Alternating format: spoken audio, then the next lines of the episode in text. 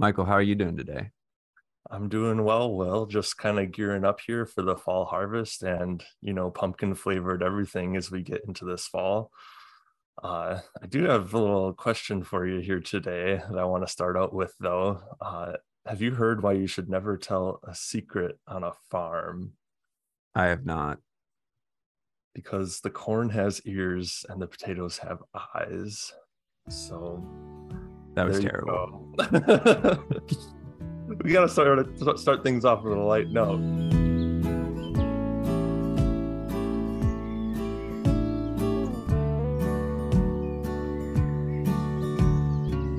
Welcome to Field Notes. My name is Will Fulwider, and I'm joined by my co host, Michael Geisinger. We are two regional crops educators with UW Madison Extension in Wisconsin, combining our skills, knowledge, and experience to help farmers and agronomists develop research based solutions to issues facing agriculture in Wisconsin.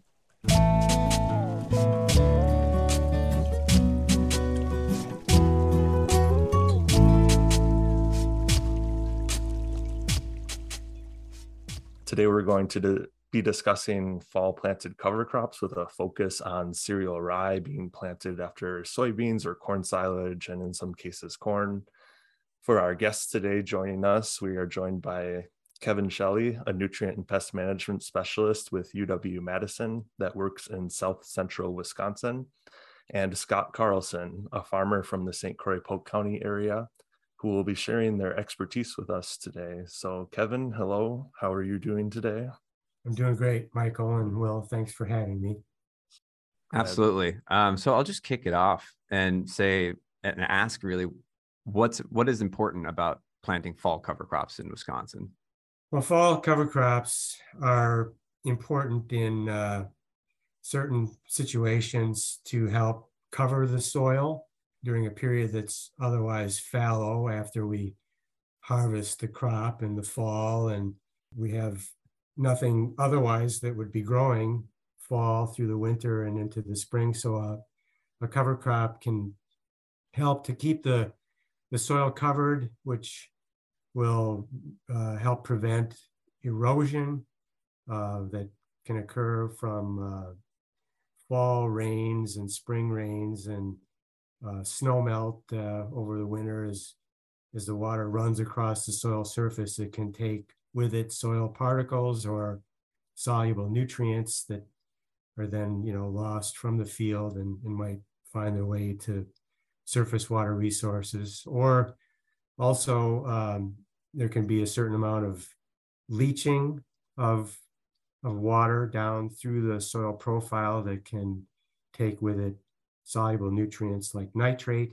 A cover crop can help to take up some of those nutrients uh, and keep them in the root zone where they can be recycled for use by a, a crop later on uh, rather than being lost to groundwater. So, and, and, and cover crops are also known to just add a little bit more organic matter to the soil than we would otherwise have, uh, help condition the soil, help improve the structure, uh, help with water holding capacity, water infiltration, and a number of benefits, but particularly, you know, kind of that fall through spring, there, there are some eco, ecosystem services that can be provided by cover crops.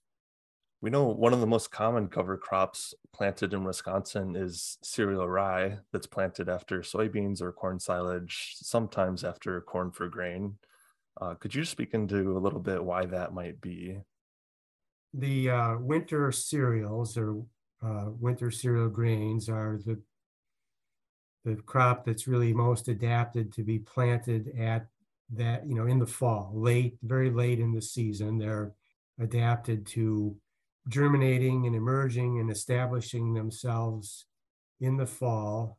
They're they're called a winter annual because they will uh, they need to go through the winter. They need to have a kind of a cold period or a vernalizing period uh, before they regrow and complete their life cycle the following spring. So um, they're really adapted to you know being planted late, going through the winter, and and and establishing themselves again in the spring. And so we're we're talking about uh, cereal rye or uh, winter cereal wheat, or there's a kind of a hybrid cross between those two species called triticale that would also be a, another uh, good choice.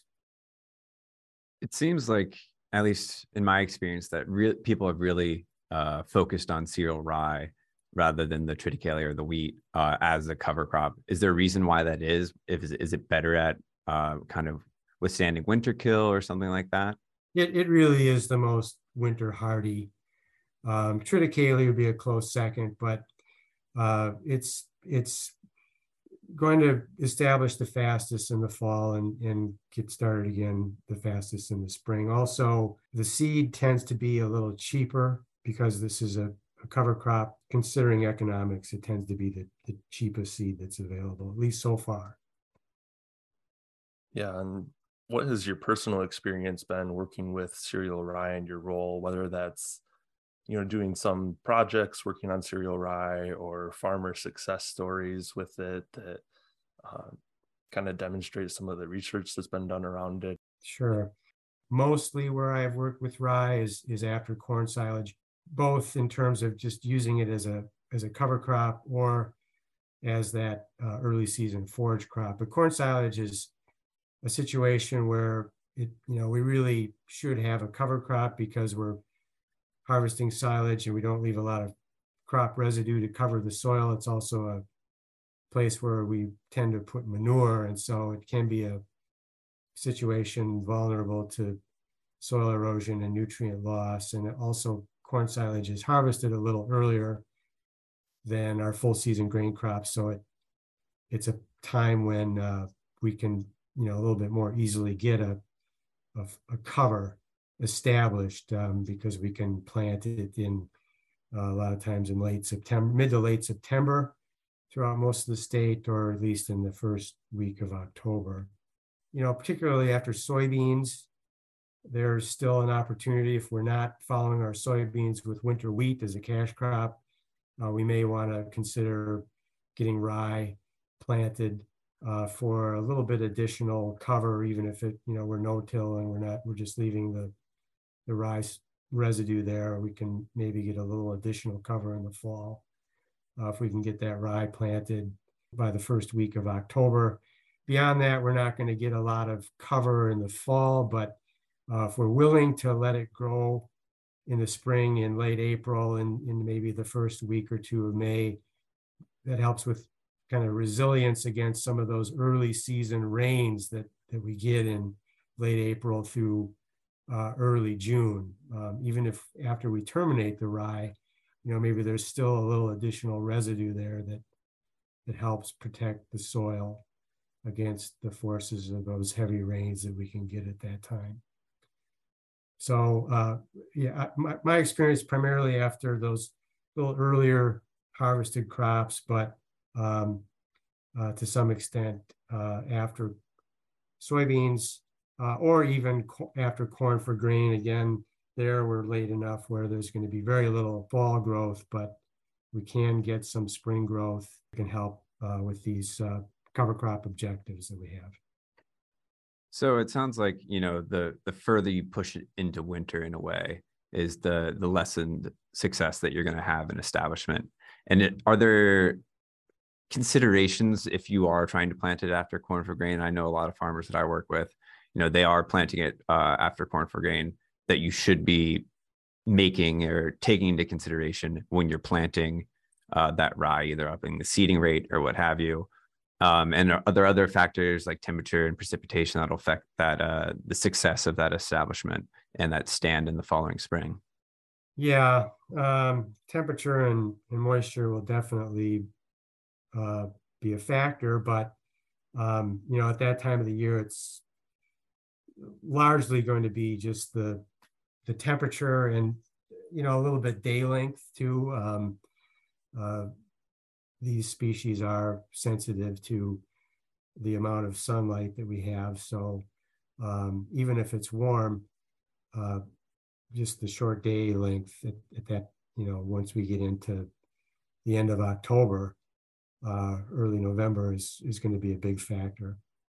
Um, so I do think, uh, you know, normally uh, a, a, typical cover crop seeding rate for rye would be, you know, 40 to 60 pounds if it's per acre of pure live seed. If it's, you need to consider the germination percentage on their seed that we have, but you know, that's about where we'd be if we're in that uh, mid to mid September to the first week of October. Once we get past that, we're gonna probably want to bump it up, you know, five to ten percent, and then um, uh, that's assuming we're still planting it with a, a grain drill or a air seeder where we're able to get some good seed to soil contact and uh, maybe a little bit of that residue cover uh, uh, over the, the seeding. Uh, if we're just broadcasting it on the surface, you know, we're going to probably want to bump it up uh, another five or 10% and, and then probably expect, uh, you know, a little less success and, and a little more risk and a little more variability in terms of what we're able to accomplish. But rye is, is amazing. Um, if you can just get it down in the in the residue cover a little bit and get enough moisture, it it does seem to set root pretty pretty reliably. It's great that you just talked about kind of seeding cover crops and planting because the next question I have is kind of related. How are you going to get rid of that cover crop after you planted it? The the more the longer we can wait and let the cover crop grow before we terminate it, the more above ground biomass that can be recycled back into the soil we will have, and we'll, we'll also have more root growth. So just more uh, fresh organic matter to incorporate back into the the you know the root zone of the soil for soil conditioning and um, soil quality, soil health improvements. But of course, uh, the, the downside is it can cause additional challenges for establishing the follow, following crop, just in terms of planting into it or um, incorporating all the, the residue, all the biomass that we might get. So um, most of the, the work that I've done has been with uh, kind of the, the more traditional early termination uh, of that that rise. So probably in late April, uh, you know, when the uh, the rye is uh, kind of still tillering, maybe just at, at the onset of stem elongation. Maybe we've got, you know, any only probably four to eight inches of growth by that time. Um, we'll we'll either terminate it with tillage or probably more often with a a herbicide application like glyphosate, and then wait about uh, 10 days before we go in and plant. And that really helps the soil to kind of mellow out, become more workable, and um, and and we get a good uh, seed bed. We're we're able to go in there with a with a no-till planter and and uh, open the seed slot, close it back up, and then I, I would say um, if if we're in an early termination situation like that, our our weed management program isn't really changed very much from what it normally would be. We'd probably still want to include a residual uh, grass broadleaf herbicide program uh, at that at that burn down and or uh, be prepared to come back you know with another pass either right after planting or an early post type of situation like that. Um, if we're if we're going to wait and let that cover crop grow uh, a little bit more, and you know there's some interest in planting green. It's a little bit of a emerging interest in uh, planting right into that green and growing cover crop, and uh, in that case, I, I think uh, unless we're going to get really extreme with that and and uh, let it grow even even beyond uh, planting time, um, uh, then you know that might be a little bit of a different ball game where we can depend on that cover crop, especially if it's rye, uh, to be more of of the weed control part of our program, but if we're if we're uh, kind of planting green and terminating that rye, you know, at planting or just shortly after. So we've we've got about 10, 12 inches of, of growth there. Uh, again, I think um, we're probably going to uh, want to include some uh, residual grass and legume grass and uh, broadleaf herbicide at that time, or uh, just because of the the biomass that we have there, uh, there's a little bit more of a risk of that tying up the residual herbicides. So um, we might want to come back a little bit later and do kind of an early post there based on uh, what we're observing in terms of weed emergence or uh, what we anticipate based on kind of our historical weed weed pressure. So um, a little bit of a of an adjustment in terms of timing, but I don't think it's it results in a drastic change in our weed management program from what we would normally have in most cases. Yeah, and it certainly seems to be the case too that often the weed management effect of cereal rye is when it when you can have an opportunity to lay it flat on the ground and uh, we're still sorting out what that looks like. Obviously we we see the roller crimpers and things like that um, but as far as really narrowing down a management technique to get that uh, yeah it can be a little bit of a challenge so. Yeah it's definitely uh, kind of the cover crop you know uh, a, a, more advanced uh, approach to to using and managing cover crops uh, as far as planting green uh, later and into uh, higher levels of biomass. So, Kevin, if you had one piece of advice to someone kind of considering planting cover crops for the first time, what would that be? I mean, the you know the typical recommendation is to start small. Don't don't go full bore the first year. Um, give it a try on a on a few acres. I would uh, point to a, a, couple of resources that are out there. Uh, we have a number of uh, educational, informational publications on using cover crops on our website at the uh, Nutrient and Pest Management Program. That that's the Integrated Pest and Crop Management website. It's ipcm.wisc or wisc dot edu. Uh, in fact, we have a, a, brand new publication on managing cereal rye as a cover crop. Uh, there's another Cover Crops 101 publication that kind of provides a good introduction to uh, what cover crops can do for us and uh, a little bit on, on management. Uh, any of us in the Crops and Soils program and extension, you can uh, contact us for information uh, and knowledge that we have or we we know the right direction to to point us. So there's there's a lot of resources that can be uh, accessed uh, for guidance and guidelines. So I, I would encourage reaching out to those those sources. And uh, you know there's a number of, of seedsmen out there seed companies that um, are working with cover crops too that can be very helpful. So well, Kevin, thanks for being a fount of knowledge of cereal rye as a cover crop and talking with us today. Well, thanks for having me. Absolutely. We'll be right back talking with Scott Carlson, a farmer in northwestern Wisconsin.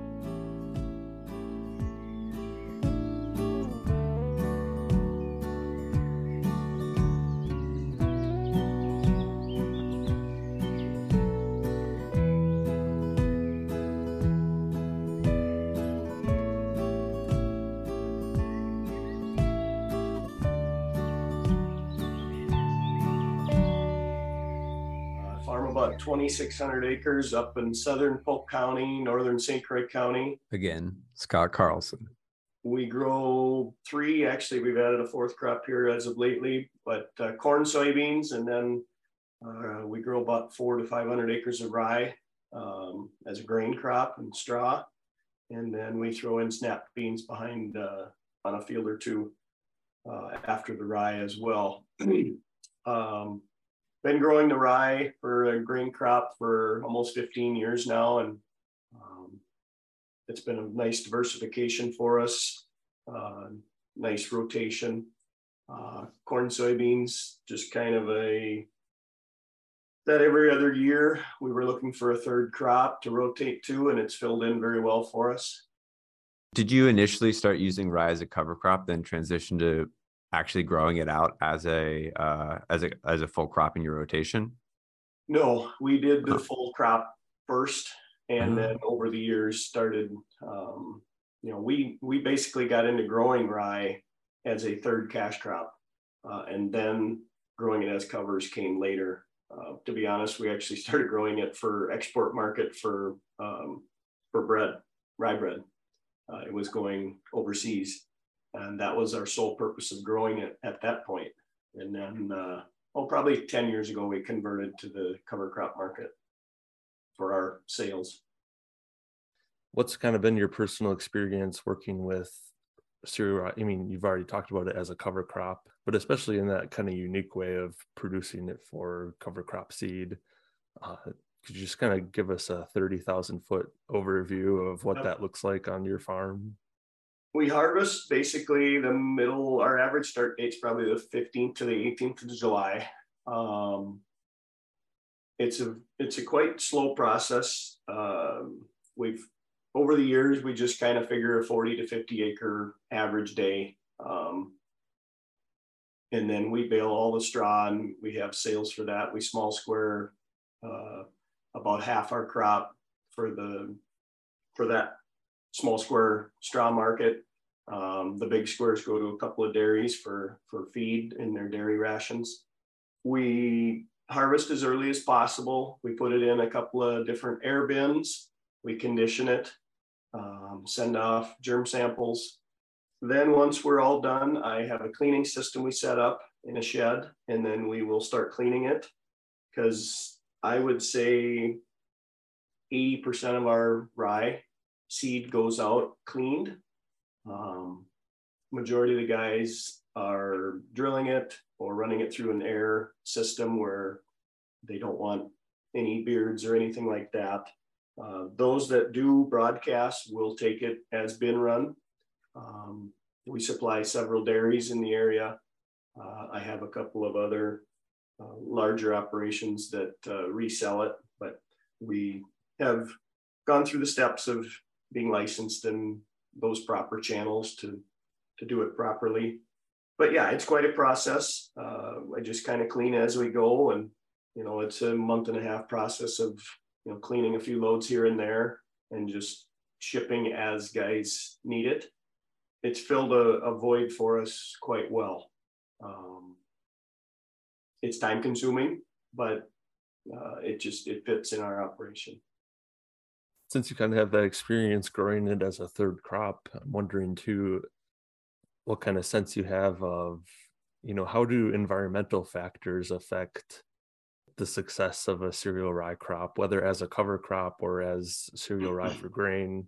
and especially factors like temperature or precipitation yep. and cereal rye is just a very very vigorous growing fast growing crop uh, cool season grass um, you know it works great in the fall. It loves that cool weather to get germinated. And for instance last fall we had a very late warm fall and we got germinated. It got up it got growing. And especially the corn silage guys we actually had some complaints that they had too much too much growth. And then an earlier spring this spring and they actually had more growth than they really wanted. And those that needed a lot of the dairies need to till their ground they're not set up for no till no tilling into it i think would have been fine but those that did need to till to level some ground off from some manure applications or whatever it might be. Really kind of had a challenge this spring. We had a very short window to get it sprayed off. Um, they struggled with just kind of being sod bound, but that's part of growing a cover crop is every year is different. Um, there's never a year that's the same. You have your fall conditions, you have your spring conditions, very seldom will you have a back-to-back year with the same experiences. So that's the one thing that I've kind of pushed is don't expect every year to be the same results. It's not a cookie cutter approach. Um, they are a challenge, but they're not challenges that can't be dealt with. You just have to be a little more flexible. Um, having your own sprayer is a definite uh, plus, not a must, but it's a plus, just due to the window of opportunity uh, of getting termination. I mean, once again, just to step back, we have rye that germinates on our combine if it rains and sits for three days. You'll have rye growing on the steps. So it's just an amazing, amazing seed that you give it moisture, it'll it'll germinate. To go along with that, the, the tillering capabilities of it of it are just uh, very aggressive tillering, which gives you that good ground cover. In turn, you get some weed suppression. I've found rye to be quite easy and economical to terminate. I personally, I've heard of people that have had a challenge getting it terminated. I personally have not. Um, you know, a low dose of glyphosate, usually, or I shouldn't say usually, I've always had success terminating it with a low dose of glyphosate. For us, it's it's not been that much of a challenge to to deal with uh, in addition to your normal everyday cash crop growing. Speaking a little bit more about uh, termination, we have people down here that are starting to kind of delay that termination of that cash crop. They're planting green or taking that timing and messing with it a little bit in order to get some weed management out of out of the rye uh, cover crop, or they're terminating early and trying to make sure that that nitrogen doesn't get immobilized by this huge amount of biomass that the rye is producing. I'm wondering, in your experience, what does your timing look like from termination? Sounds like you've had a lot of success using glyphosate um, as termination. Um, I'm just wondering, kind of, what about that timing? Have you really kind of dialed in for your farm? I have changed my focus on this a little bit over the last few years. Um, you know, everything we read, and this I will say is definitely a location thing. Um, you know, it's always the cookie cutter excuse for us northern folks, but um, everything you've always, I've always read, and I actually still read it, is seven to ten days prior to planting, get that cover crop or that cereal rye terminated, and then you'll be planting into it, and you know soon after it's it's dead. And that's what I always did. Well, so many of those years up here, our window is so tight that I was out terminating cereal rye cover crop and it was maybe an inch or two tall.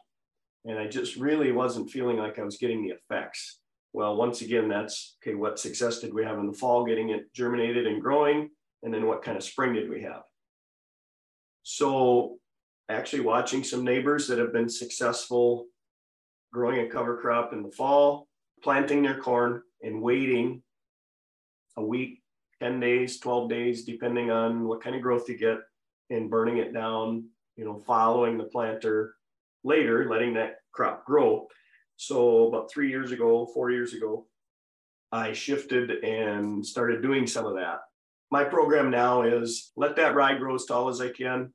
When I feel the time, which there again is that be flexible, get out there. And if if I did have a field this year, we threw the uh, early post program with the residual. We threw it all in. We did it one time and had really good success. Uh, we did get some weed suppression. Um, I can't claim full weed suppression as the roller crimper guys can, but we're just too far north. Our rye takes too long to get that tall and to get that roller crimper advantage. My personal opinion and experience. Yeah, so you've kind of already spoken into a little bit about how how cereal rye affects weed management in the following cash crop. Uh, but I'm curious a little bit to to hear if you have anything to add to that, or if there's any effects that you've seen on yield of the cash crop that follows rye, or anything like that. Once again, I have not done the roller crimper uh, route. So that that I would truly believe would be tremendous weed suppression, but I don't have the experience there. I know there has to be some suppression there in the spring just with the competition, but I'm not sure you know, we're spreading 50 pounds, 55 pounds. I, I don't like a real thick cover crop, but weed suppression in my program isn't necessarily my goal. It's more erosion and soil tilth because um, I don't know that that uh, bushel or less rate is thick enough to get full full suppression unless it goes full term and you can get that roller crimper and lay that mat down. Do you have any other options for cover crops after kind of fall harvest that could look at maybe fixing some nitrogen or getting a mix in there rather than just rye, or is rye really your only option at that point? I'll go two ways. I only have experience with rye. I know of a couple neighbors that have tried some uh, multi-species after soybeans, even early soybeans. And I have always said my experience, just knowing with the cover crop multi-species that I grow after our rye for grain crop, we're usually done by the 10th, 12th of August, maybe the 15th of August, because it typically takes us till about the 1st of August to finish our whole harvest crop of that rye. And I see how long it takes to get any of those, uh, for me, it's clovers and radish rape, getting them established. Uh, it's amazing how long it really takes. They germinate right away, but just to get them established and get any benefits, it takes so long. I just, there's no way that you could up here uh, plant a multi species the 1st of October and expect to get any benefits. I've seen two times locally where it's been done and they did it one year and and that was it. We just we just don't have the timing. You know, maybe last year could have because it was warm so long and then you know we typically are getting a killing frost you know the first week of october second week this last fall it was almost the first of november but year in and year out the multi-species i just i, I it's there's not enough time to to do any good. Um, there's winter wheat i've heard some people use. Um, i have not done it and i don't really have any experiences from the people who have gone that route. There's a few that have done some oats. I know there's some trying that this year just to see if they can get away from that uh, very vigorous uh, cereal rye growth and then to have a natural fall kill um, with frost. I don't have any experience with oats, but I would just think that uh, getting germination of oats, if you don't have soil contact, I think is going to be difficult. But I don't have any experience there. So, yeah, our I really only have experience with cereal rye and then the multi-species after our rye grain crop. Thanks for sharing all your knowledge uh, and your experiences with cereal rye. And to end us here with one final question, it's, you know, what if you had one piece of advice for other farmers that are considering planting cover crops, cereal rye, whatever it is for the first time, what would it be? You know, there's always the advice try it on a small scale, try a 40, try a 20, uh, whatever fits. Um, but the most important thing is have an open mind and just know going into it that whatever anybody told you, you can probably guarantee it's going to be different because, you know, we're in Wisconsin, we're up north. The weather factors change everything every year. And it's, you just, you'll never get the same results that the neighbor did, or because every farm is different and I've always been one to tell, well, just the extension people and and the watershed people that I deal with. It's um, you know, every single farm is different and be able to.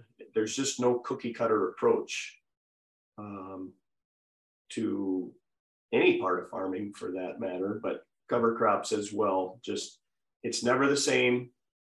You know, it's a challenge, but it's not. I mean, it's not challenges that we can't deal with. It's not impossible. It does work. There is no doubt about that. It does work. So I we've had good success with it. I've never had a failure. Yeah. Well, that about wraps up our questions for you today, Scott. We appreciate you taking the time to join us and provide your expertise. Yeah. Good luck on your cover cropping this fall. Yeah, thank you. Thank you. Thanks for listening. This has been Field Notes from UW Madison Extension. My name is Will Fulwider, Regional Crops Educator for Dane and Dodge counties, and I was joined by my co host, Michael Geisinger, Crops Educator for St. Croix, Barron, Polk, and Pierce counties. A big thank you to Joe Ryan for creating our theme music and to Abby Wilkie for a logo. If you have any questions about anything you've heard today or about your farming practices in general, reach out to the Extension Agriculture educators serving your region.